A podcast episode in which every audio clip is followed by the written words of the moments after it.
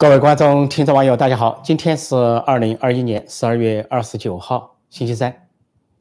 西安，西安大乱，西安混乱，仿佛啊安史之乱的重演。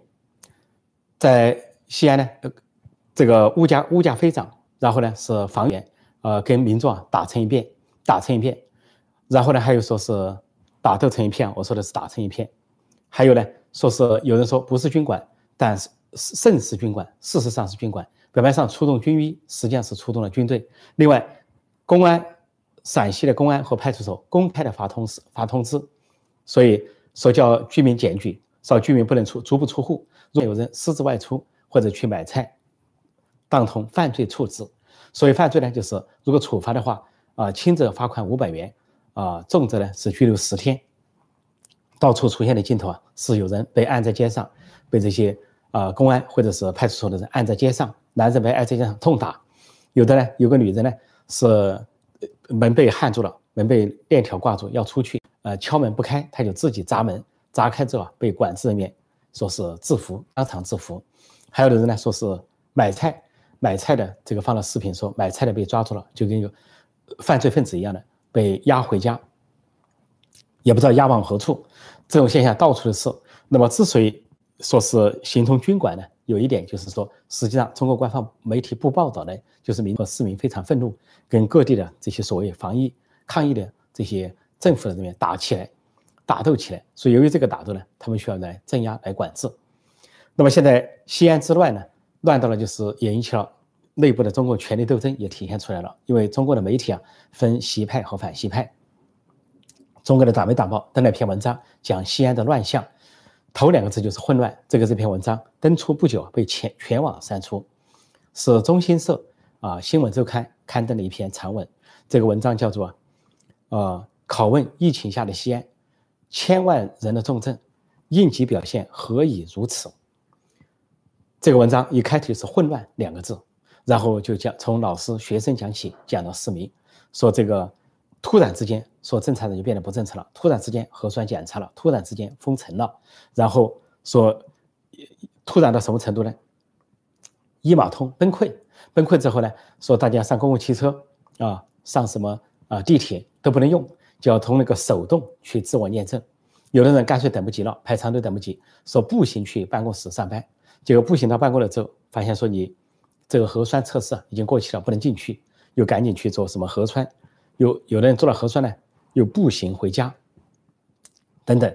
那么另外呢，说是核酸测试啊，一团大乱，是排队啊，突然到处都排队，在寒风中排队，一排就是啊，一人跑去排的时候都五百米之长了，不知道排多久，快则一小时，慢则五小时。然后核酸测试了，说十二小时之内有效，有效之后呢，这个等你排完了，突然宣布啊，核酸系统崩溃，压力太大，人太多，崩溃无效，采样无效。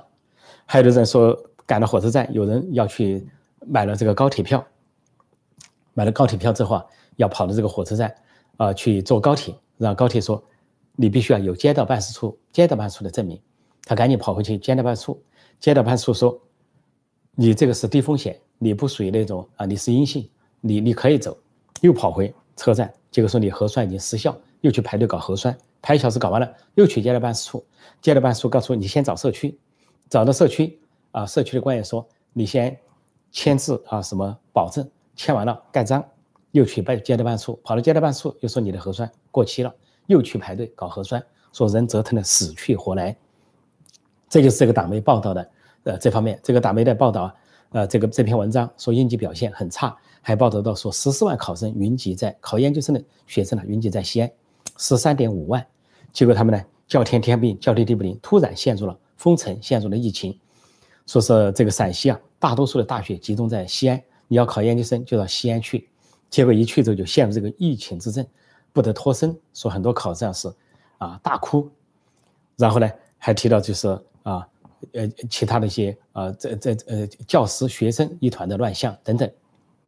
说这篇文章就说，不管是从哪个角度，觉得西安的领导的表现不合格，你是从呃中共中中国官方老是讲科学防控。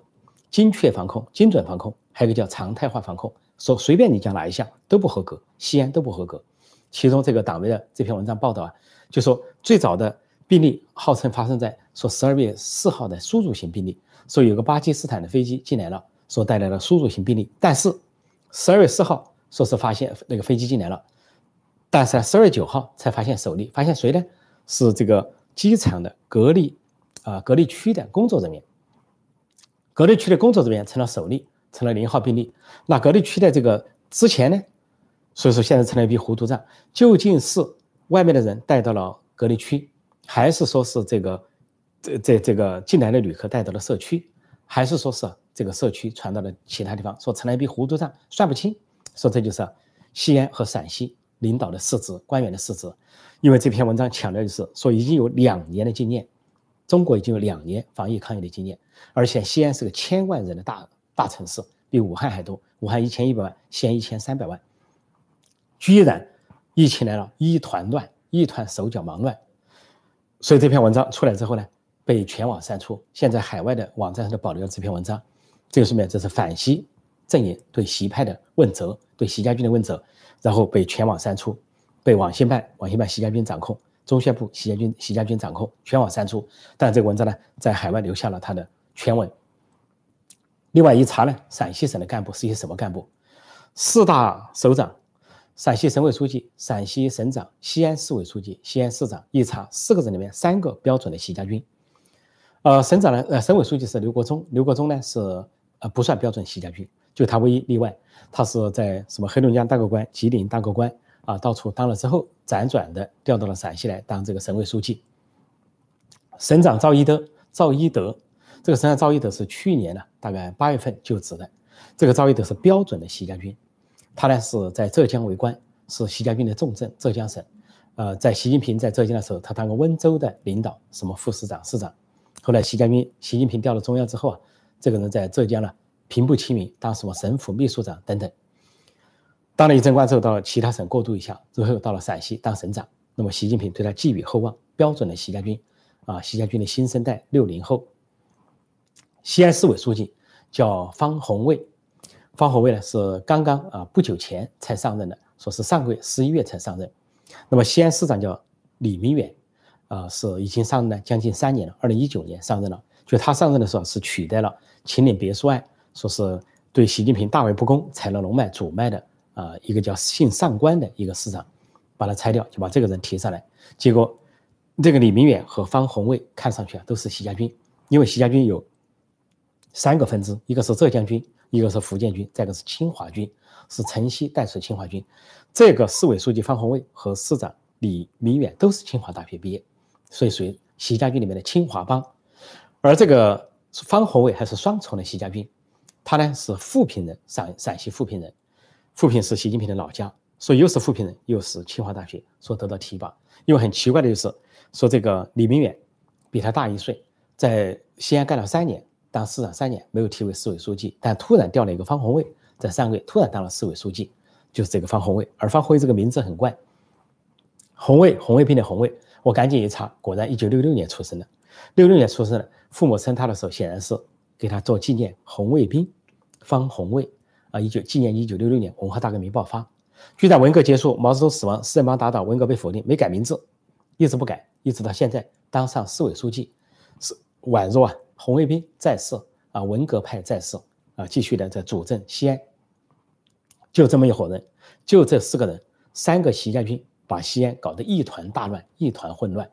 这个西安之乱呢，西安一些市民说，简直就是安史之乱。现在物价飞涨，飞涨到什么程度呢？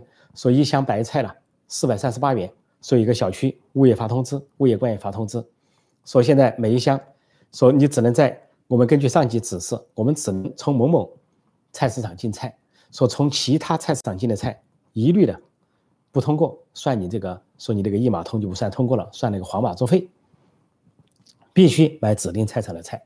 说现在小区买来了，买了你们要不要？一箱四百三十八。那有人就说要要三箱，有人就说啊这么贵，四百一箱，你是翠玉白菜啊，怎么贵啊？要要抢人了、啊。结果这个物业官员的回答非常的傲慢，说吃不起就别瞎逼逼，说饿死你们这些穷人。这就是共产党，这就是共产党的官员，共产党的干部就这么说话的。这在民主国家、正常国家得了了吗？一定会被罢官，管你是个小官还是个大官，一律罢官，一律的被人民检举。所以民众呢非常愤怒，居然就说要饿死你们这些穷人，一说你吃不起叫穷人。按照这个呃中共这些啊这些小粉红老粉红骂的叫做穷 B 啊 A B C， 还给你来个 B。说这些人被骂了，骂着有的这个民众啊非常愤怒，说是要是在战斗民主战斗民主的国家，说冲上去把这些人都打死了，把这些官员。战斗民主大概讲的是以色列民主啊、俄罗斯民主啊，得有战斗精神的民主。意思就是说中华民主太软弱了，就面对这些官员的蹂躏了，敢怒不敢言。物价飞涨，还有没有物资？呀，有的居民留言说，呃，得病不会死，但是吃不上饭要饿死人。还有的这个居民留言说啊，说没有想到到了二十一世纪啊，自己又面临吃饭的问题，没想到是吃饭的问题。还有人说，说西安成了个集中营，成了个大监狱，说比坐监狱还难受，因为监狱还保障你要吃饭。你比如说那个张载要绝食，还给他强行灌食啊！武汉的公民记者张载绝食啊，强行灌食，就监狱里饭菜很差，至少给你保证两餐。现在没保证，西安的居民没保证，但也有一些西西安的居民和市民反映来说没问题，那是不在市中区的，最严重的是雁塔区最严重沦陷。那么在南郊的说是有蔬菜保障，说是这个山东的什么蔬菜送去了啊，有的是免费提供。有的又说是这个超市超市的剩菜给提供过去，所以稍微远离西安一点的一些地方说是有吃的啊，说冰箱也是满的啊，说是蔬菜也是有，但这是少数少数。呃，越靠近市中区啊，越是紧张，越是麻烦，因为居民不能够下楼，不能够离开。两天一出取消了，不能出去，出去当罪犯对待，犯人对待。所以现在不敢放这，我们都不敢放这些视频、这些图片，到处抓人，到处把人按在街街上，按在地上。说这个军队啊，公安派出所非常的疯狂，简直就是比鬼子进村还厉害。中国拍了很多的抗日片啊，在浙江横店消灭了 一点五亿的日军，通过拍电影，里面动不动鬼子进村了，扫荡了，烧光扫光，呃，杀光抢光，三光政策。说现在这个西安这些这些执法人员啊，公安派出所、军人比这些比这个日本鬼子进村还要厉害，而且鬼子进村是荧幕上的塑造。并不见得是真实的历史。鬼子进村了，谁什么鬼子进村？红鬼子进村了，共产党鬼子进村了。这就是西安。说西安，西安不管从哪个方向来说，都是一团乱象。这个习家军怎么办？习家军在浙江搞的是以周江勇为首的浙江杭州市委书记腐败，受到中纪委的查处。现在浙江调不出习家军，以致要调外人去当官，或者是这个从其他地方调习家军。河南发大水，习家军把政。省委书记刘阳生、郑州市委书记啊，这个郑州市委书记这个啊，暂时忘了一下他的名字啊，都是习家军啊，习家军在把政，把政之后出了大事，出了人祸，死那么多人，不负责任，继续当省委书记，继续当啊这个市委书记啊，徐立毅，郑州市委书记徐立毅，习家军人物，浙江调过去的，刘阳生也从浙江出去的，现在又来到陕西了，只要习家军把持的地方，就是以无能著称。毫无能力，这几个六零后把持陕西的都是几个六零后的干部、六零后的官员，省委书记、省长、市委书记、市长全是六零后。这六零后应该说是年富力强吧？应该学历也很好，应该是冲刺阶段，结果把西安搞得一塌的糊涂。除了说是什么整齐呢？除了要求你排队，除了这些啊这些这些鬼子进村，这些白鬼子啊，像鬼魂一样的人，他们排得很整齐。啊，还有这个军人进村，军人军人开进来了，军医开进来了，摆得很整齐，啊，要求你排队很整齐，其他都是一团的混乱。而这个所谓的整齐啊，核核酸检查排队很整齐，排完了无效，让你不断的查，说外面的进不去，里边的出不来。现在是叫天天不应，叫地地不灵，本地的人难受跟坐监狱一样，而外地人这些啊这些这些外地的人呢，也坐困愁城，困在西安，进去就出不来了。说这就是西安的情况，整一个乱之了得。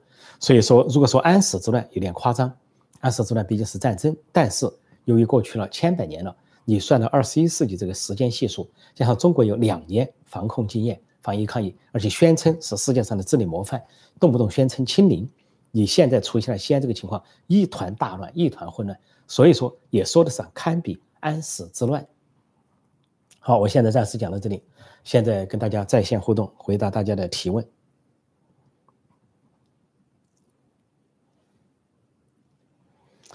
看看大家有什么高见啊？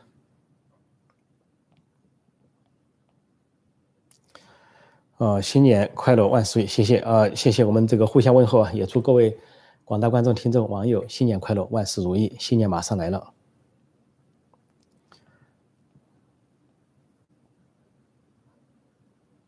这里说快播被抓了，不过也已经放出来了。对，西安是不断的抓人，不断的放人，他这样抓，他也要放，他关不了那么多人了。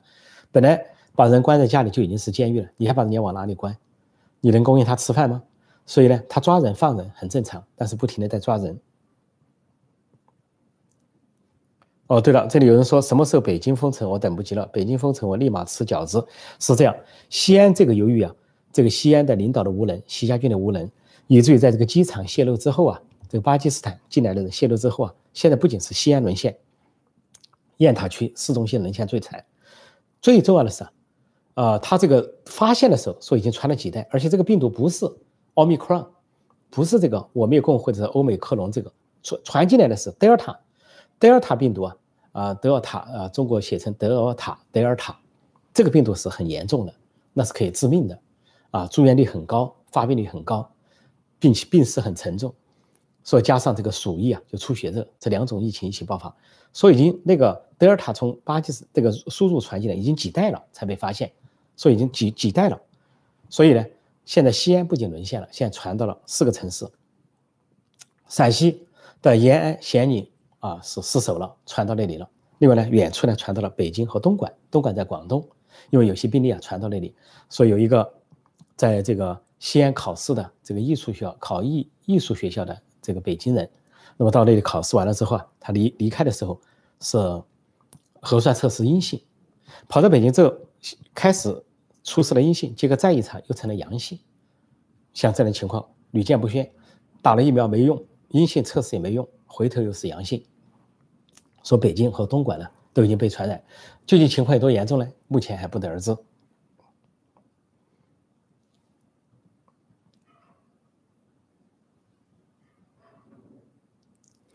这里有人说，呃，陈老师，全民核酸也是党文化中爱赌的表现。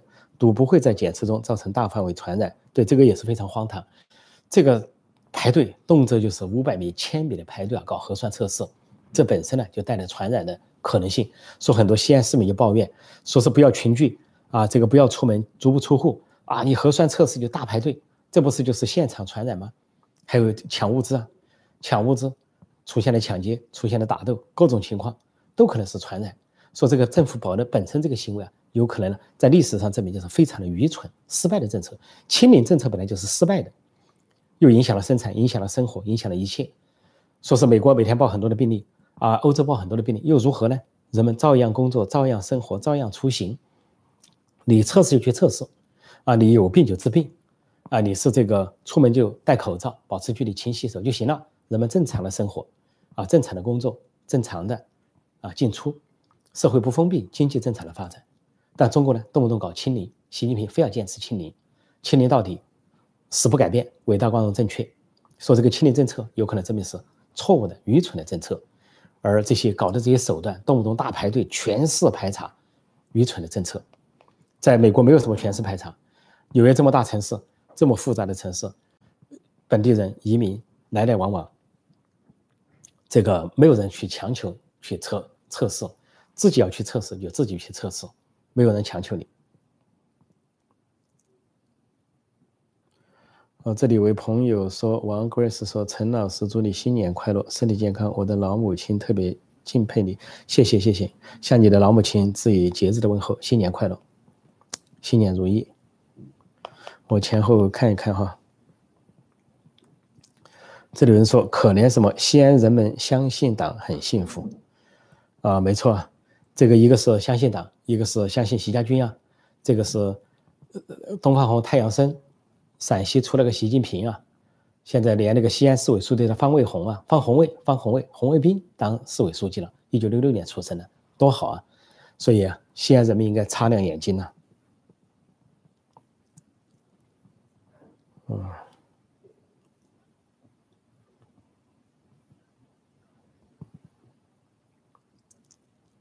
呃，我再看看一些相关的问题啊。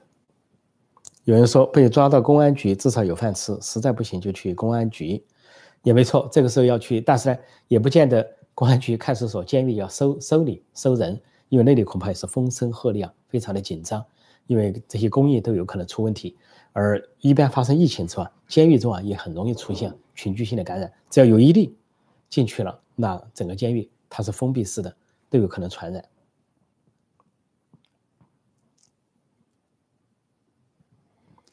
这是我灭共欧美克隆，这个翻译啊太神了，没错，这翻译的非常好。新的病毒，这是说可怜的韭菜给了官员绝对的自由，让自己绝对不自由，没错。这小粉红五毛、小粉红、老粉红、五毛党、自干网每天给共产党抬轿，抬轿的结果就是共产党有所有的自由，为无法啊这个呃无法无天，为所欲为。特别是习近平有最大的自由，所有的言论自由、新闻自由、出版自由，全部归于习近平。其他人没有自由，越往下越没有自由。小小粉红、老粉红、五毛党、自干网自己也没有自由。别以为给抬轿子、给共产党抬轿子、给一党专政抬轿、给这个一人独裁抬轿，自己呢没自由，弄弄你没商量啊！核酸测试没商量，核酸无效没商量，一码通无效没商量。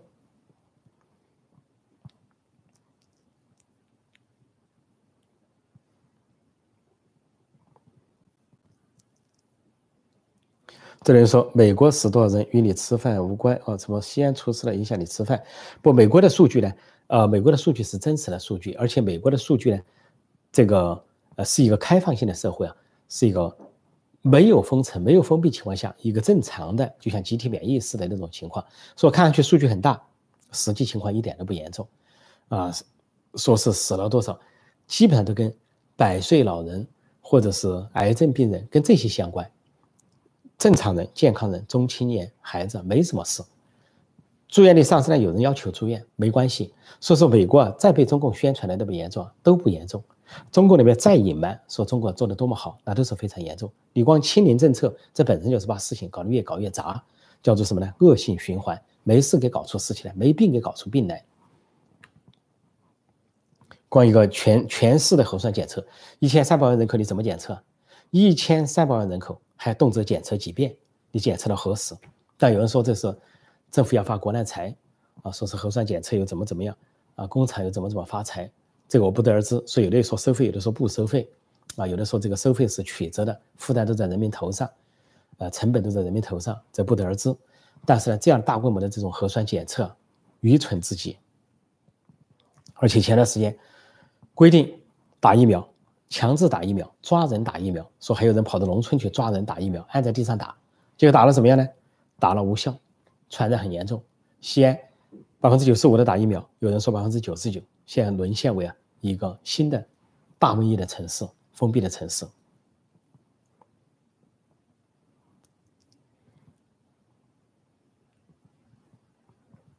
这里人说冬奥会肯定延期，冬奥会不得而知。现在都是在说这个西安这个疫情爆发，就是在北京冬奥会之前，说是祸不单行，啊，因为北京冬奥会快举行了，本来就很紧张，啊，各国去不去也很犹豫，啊，美国的冰球队已经取消了，呃，其中一个理由就是啊瘟疫啊，中共的这些极端措施，那么现在各国有外交抵制，那这个彭帅跟张高丽的丑闻也没有消散，人权迫害摆在那里。现在西安又出现了这个情况，怎么办？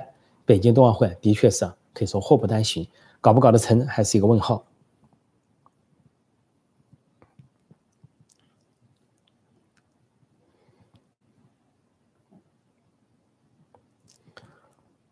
嗯，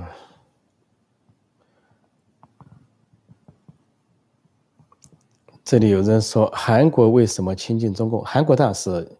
韩国亲近中国是假的哈，比如说说这个日本是外交抵制不派官员去，韩国来说官员要去，而且可能韩国总统还要去，说是考虑北朝鲜的问题，考虑啊南北朝的中战问题，也就是说呢是出于现实的考虑，倒不见得是亲共。但韩国现在这个总统是左派，左派是相对说来对北朝鲜啊对中共软弱一点，绥靖主义这有可能。嗯。我再看看大家有些什么高见啊！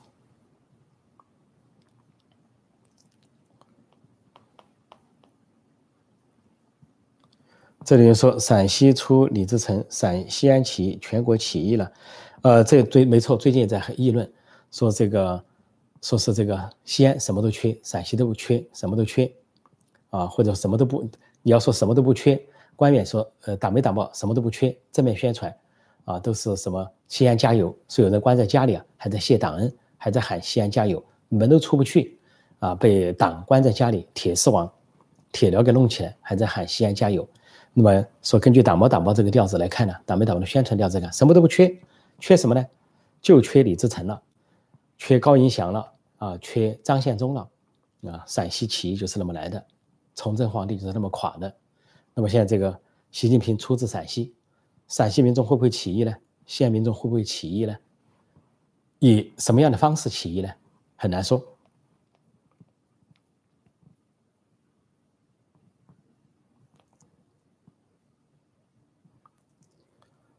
张文宏医生被晋升了，没错，这段时间没有听到张文宏医生的说法啊，没有什么声音，有可能这个打没打爆禁止他的声音，有可能。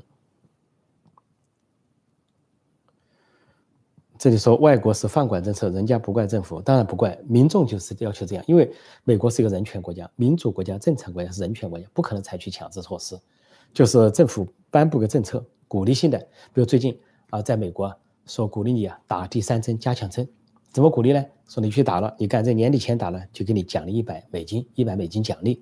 那么就通过这种鼓励性措施来做，绝对不会强制，也绝对不会抓人，绝对不不会把人摁倒在地，啊或者怎么样强制性的措施，不准你去这，不准你去那。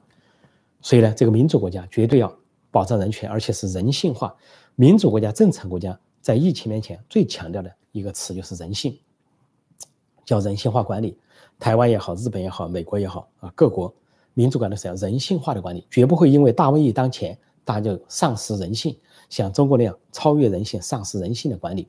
甚至在北朝鲜更严重，听说北朝鲜犯了新冠疫情的，干脆枪毙了之，啊，压这个地方枪决了之，以为呢就是那个断了后患，就跟中共搞的应收就收，应烧就烧，从二零零三年的小汤山烧到去年的火神山、雷神山。那么现在在西安是不是有烧？是不是有应烧就烧？那我们还看后续的新闻。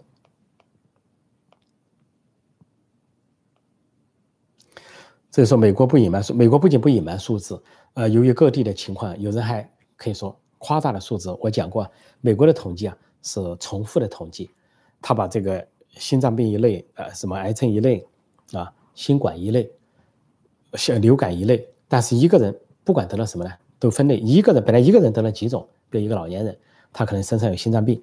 有癌症，他有有流感了，或者他又跟这个 Omicron 这个新冠有关了。每一项统计的时候，他都在里边。说人数听起来很大，结果是重复统计。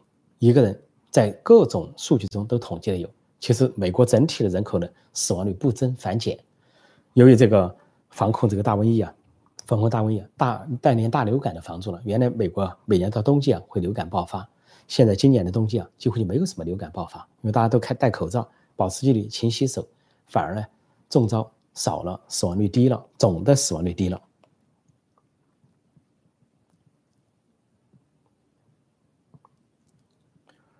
嗯，这里有人说西安封城，百姓不让出门，那些家里有孩子可咋办？眼瞅着孩子饿死吗？呃，饿不饿死那倒是一回事，但是孩子呢，本来啊，呃，来到人间呢是应该有欢乐的，应该有这个自由自在的。现在动不动就封城，那这几年长大的孩子将来可能都心理病态，啊，心理受摧残。就在这个期间，不断的封城啊，不断的禁禁足啊，不断的这样，不断的那样，这样的孩子成长了会健康吗？不是说身体健康，而是说身心健康、心灵的健康肯定会受到影响。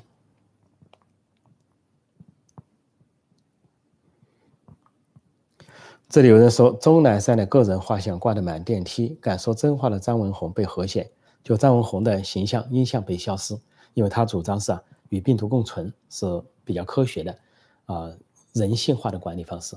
而钟南山就跟着习近平一步一趋，习近平唱哪山歌他就到哪山坡跟着唱。按照网民说的话很难听，叫老不要脸，八十多岁了啊，跟着一个六十多岁的人后面，三呼万岁，啊加油。科学的不要了，啊，医学的良心也不要了。最后，习近平给他挂个奖励啊，挂个大链子在脖子上，名为授奖，实际上就跟挂了个狗链子一样。网民说的是当狗对待，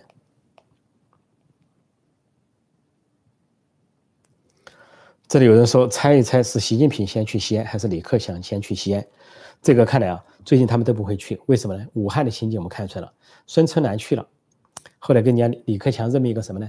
中央疫情领导小组组长，第一次中央一个小组组长不是习近平，是李克强，推人家头上。但是习近平会见谭德赛、谭书记啊，世卫组织却说我亲自指挥、亲自部署，结果呢，李克强去武汉了。去年武汉的情况，李克强去武汉了。习近平没去，但是今年的情况变了。李克强想去，还百般的阻扰，有人百般阻扰，比如河南洪水，李克强要去，被人家挡住，不让去，习家军给挡住，习派给挡住，习近平给挡住，不让去，一挡就是一个月。北戴河会议开完，习近平受政治老人的批判，李克强才能够启程去河南洪水。国务院调查组被挡在外面不让进，也给挡了一个月才能够进去。中纪委的调查组也跟着进去，被挡住，挡住之后进去的时候举报电话。举报电话打不通，河南的习家军搞鬼，说这次呢，显然陕西西安被习家军所把持啊，习近平绝对不会去，他不冒这个风险。人民为人民为中心，人民为本，那是说来听的唱的，人民至上，随时把人民放在心上啊，我将无我，我不负人民，但是绝对不去，我没有人民，我眼中没人民。但是李克强去，我百般刁难不让你去。所以这一段时间我看到李克强和习近平都不会去，要说谁先去，那要赌这个很容易，呃，最终来说，有可能李克强先去。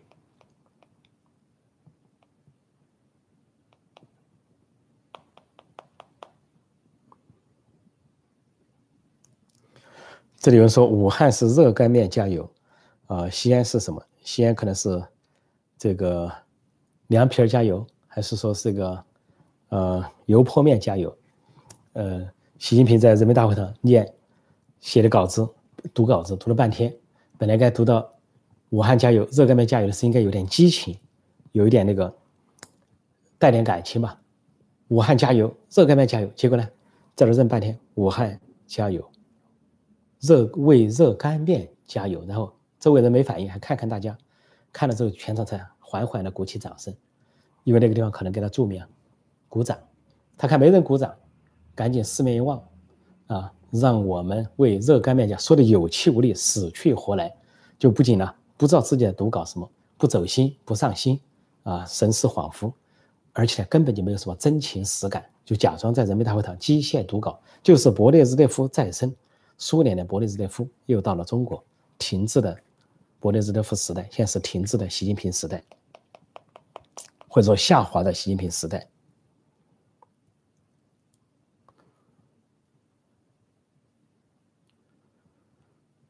这里说他是不是真的分不清胡椒面和其他面？啊，这个胡椒面似乎习近平也讲过啊。西安是羊肉泡馍，加油吧！对，下次习近平读稿要表彰了啊，为羊肉泡馍，让我们为羊肉泡馍加油，有可能呢。活着就行啊，肉夹馍加油，嗯，没错。现在西安人能不能吃上羊肉泡馍呢？能不能吃上肉夹馍呢？能不能吃上凉皮儿呢？能不能吃上这个油泼面呢？不得而知啊。这恐怕都是一个想象了。嗯，这里说何韵诗因违反刑事犯罪条例第九十五条串谋被拘捕，是这样，因为有个立场新闻呢，啊，被逮捕。香港，香港现在国家恐怖主义到了香港，港版国安法、恶法到了香港，到处抓人。何韵诗呢，迟早被抓。何韵诗是一个著名的歌手，非常了不起的一个女歌手，为香港人民发声。那么她也是立场新闻的一个董事。说立场新闻的这些，啊，主管啊，这些董事被抓的时候，他也被捕，啊，但是何韵诗被捕之后，香港人民是给他极大的同情和和鼓励和支持。何韵诗啊，是香港良心的象征，所以共产党在西安忙成这个样子，不忘到香港去抓人。说共产党是上下其手啊，把西安的消息给禁锢起来，让外界不得而知，以为中国太平无事，西安太平无事，一切都是正能量。在香港大规模的抓人。港版国安法，说国家恐怖主义啊，既在香港也在西安，下一波又轮到哪里呢？轮流转。但也有人说啊，有人说恐怕在西安是搞演习，搞这个镇压、封锁、管制、军管的演习，说看看将来这个出现大危机啊，粮食危机或者中美战争、台海战争的时候，看把共产党把中国管不管得住？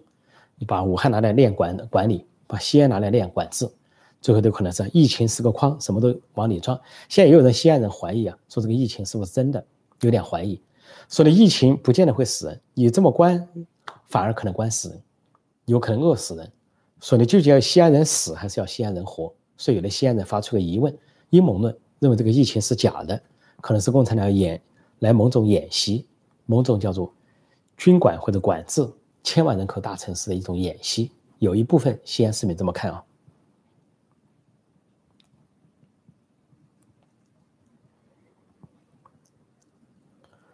嗯，这里说电影里边中国人都有骨气，可是面对共产党的骨气跑哪了？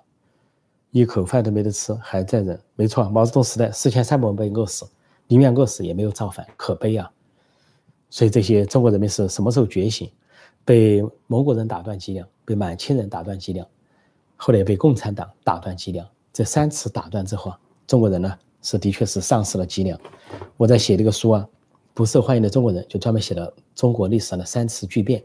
本来在以前的朝代啊，这个宋朝之前的朝代，中国人还是很有骨气的，啊，不管是看三国三国史啊，还是看春秋战国史，中国人有风骨有骨气，啊，宁愿自杀不投降，啊，宁愿这个献上脑袋要刺秦始皇，等等这些故事啊，悲壮的故事，可歌可泣的故事很多，士可杀不可辱很多。大概中国人断脊梁从宋朝开始。就被这个金国攻打，就是满清的前身。后来蒙古灭金国灭了北北宋，蒙古灭了南宋，后来满清灭了明朝，啊，共产党人灭了大中华。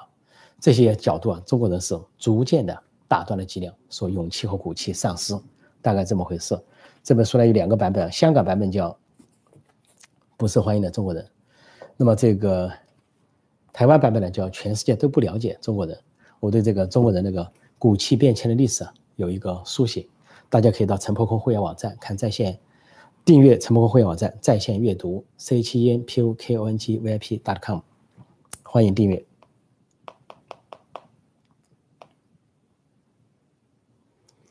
这里有人说，广西游街是否预示着文革复辟？当年广西最疯狂，人吃人。对，现在我也注意到了，在广西啊，说一个叫做靖什么靖远市。出现非常疯狂的情况，一些穿白白衣服的人就是防疫人员，把另一些穿白衣服的人挂个牌子，头上有他头像，给游街，这是我典型的文革镜头。文革游街示众，包括这个彭德怀，包括习近平的父亲习仲勋，都给弄在卡车上挂牌子，啊，游街，啊，一些一些著名的演艺界人士啊被剃阴阳头啊，美女啊被剃阴阳头，一边有头发一边没头发，游街，游街示众还殴打。啊，彭德怀、张闻天这用箩筐拖住在街上走，非常可怕。那么到了这个习时代，出现另一种示威，就电视认罪，就是文革手段。现在在广西居然出现了还原了文革场面，不管是什么，这些人究竟是违反了防疫抗疫政策，还是所谓的他们认为的所谓的刑事犯？游街，这是文革场面。而广西的确是文革的重灾区，不仅是武斗啊惨烈，打死很多人，几派武斗，而且呢人吃人也发生在广西。互相打死之后，把人家对方的尸体拿来吃，那是最残暴的。中国历史上最残暴的一页就在文革上演。那么这回广西又丑剧上演，这都是啊习时代的这个罪恶啊。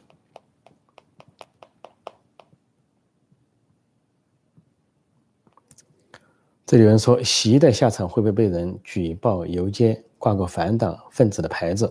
他在文革中十三岁就被挂了个牌子啊，说牌子很重，他不得不扶着，还戴了高帽子啊。他的母亲在下面喊打倒习近平，全场喊打倒习近平。他的母亲齐心也在喊打倒习近平，打倒谁都打倒，人家喊打倒习仲勋，齐心也喊打倒习仲勋。最后习近平感谢他母亲，说有党性，党性压倒人性。最后啊陪他母亲养老，还写很多文章深情并茂。这什么母亲？这在一个正常国家、一个民主国家，这样的母亲啊，丧失人性，丧失天良。你不要讲什么党，不要讲什么理想，不要讲什么信仰，你做一个人都不够格，做一个人、做一个母亲都不够格，你谈什么其他什么信仰？在中国就是把人搞成不是人，这样的人反而能爬上高位。党性压倒人性。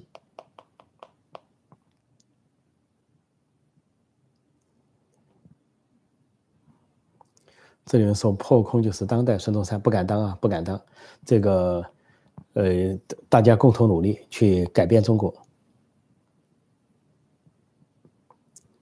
这就是说鲁迅先生的思想看在哪里都实用。这个鲁迅自从刻画了中国人，描述了中国人之后，人家都说百年过去了，呃，这个鲁迅里面刻画的人物啊，栩栩如生，你在现实中都能够找到人物的对照。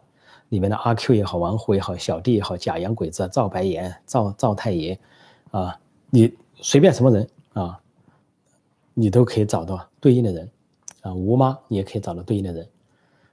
所以中国人呢，在鲁迅笔下就刻画了，居然百年不变，悲剧，因为专制制度没变，或者说这个国民性没变，应该说这制度还好一点。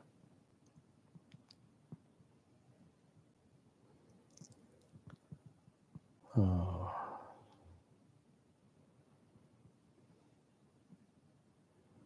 这里有人说防民之口防胜于防川，三峡都做了，还有什么不能做？没问题。没错，这个这个三峡大坝现在已经这么多波了，大洪水、大瘟疫啊，武汉封城、西安封城，也有人提出三峡大坝出事了怎么办？有人说三峡大坝出事了，共产党也有办法，反正三峡大坝出事无外乎就是淹死长江中下游的人嘛。你比如说淹死一个亿，淹死个几千万，淹死就淹死了嘛。为有牺牲多壮志，敢教日月换新天，隆重悼念，然后表彰先进人物、先进事情。中华民族坚强挺立，在习近平为核心的党中央坚强领导下，又克服了一次洪水的灾难。啊，淹死了，好好走，走人了。长江两岸又在恢复了。说他们总是变坏事为好事。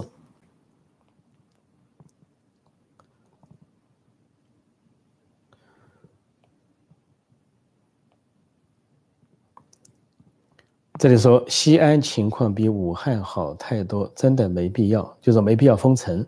呃，不过呢，是这个西安的情况呢是没必要封城，你有两年的防疫经验，你有这么多打了疫苗，你有这么多的检测措施，你有必要采取武汉这种极端措施吗？但是另一方面来说呢，从本身发生的情况没有武汉严重，但是现在出的事跟武汉比啊，管理的比武汉还乱，比武汉还失控，完全是一伙无能的习家军在那里管理。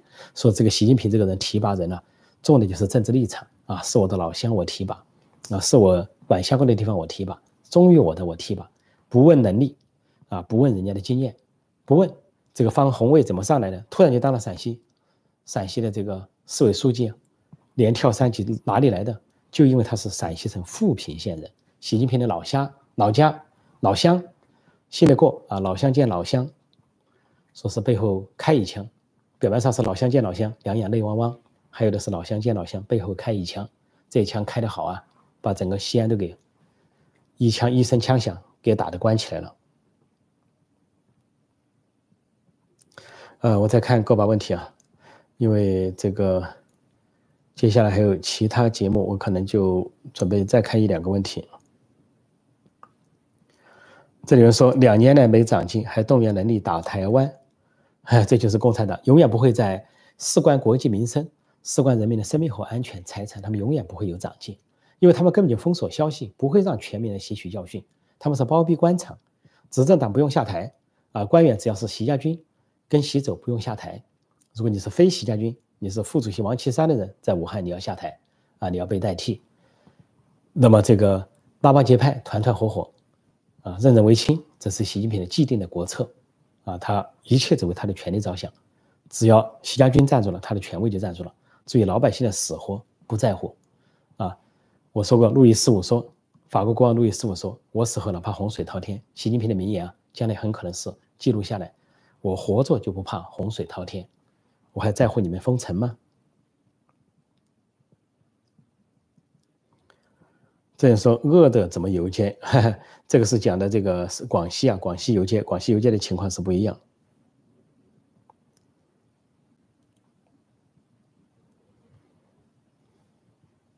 嗯，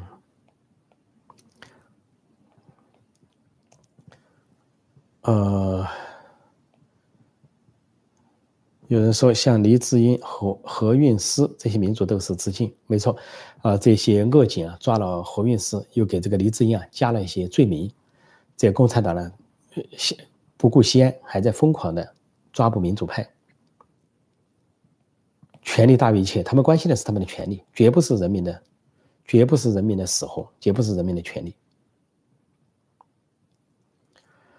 这里有人说，破空老师，中国为什么这么内卷？是不是中共的厚黑学？啊，有可能哈。说到厚黑学的话，我这个就给大家再说一下这个中南海厚黑学，供大家参考啊。中南海厚黑学里面描述的这些共产党的政策、共产党的人物啊，对这个今天呢，仍然有完全映照、完全映照他们的所作所为。共产党没有变，啊，共产党的领导人也没有变，他们都是啊，一丘之貉，就这么下来的，从毛泽东到习近平，就这么下来了。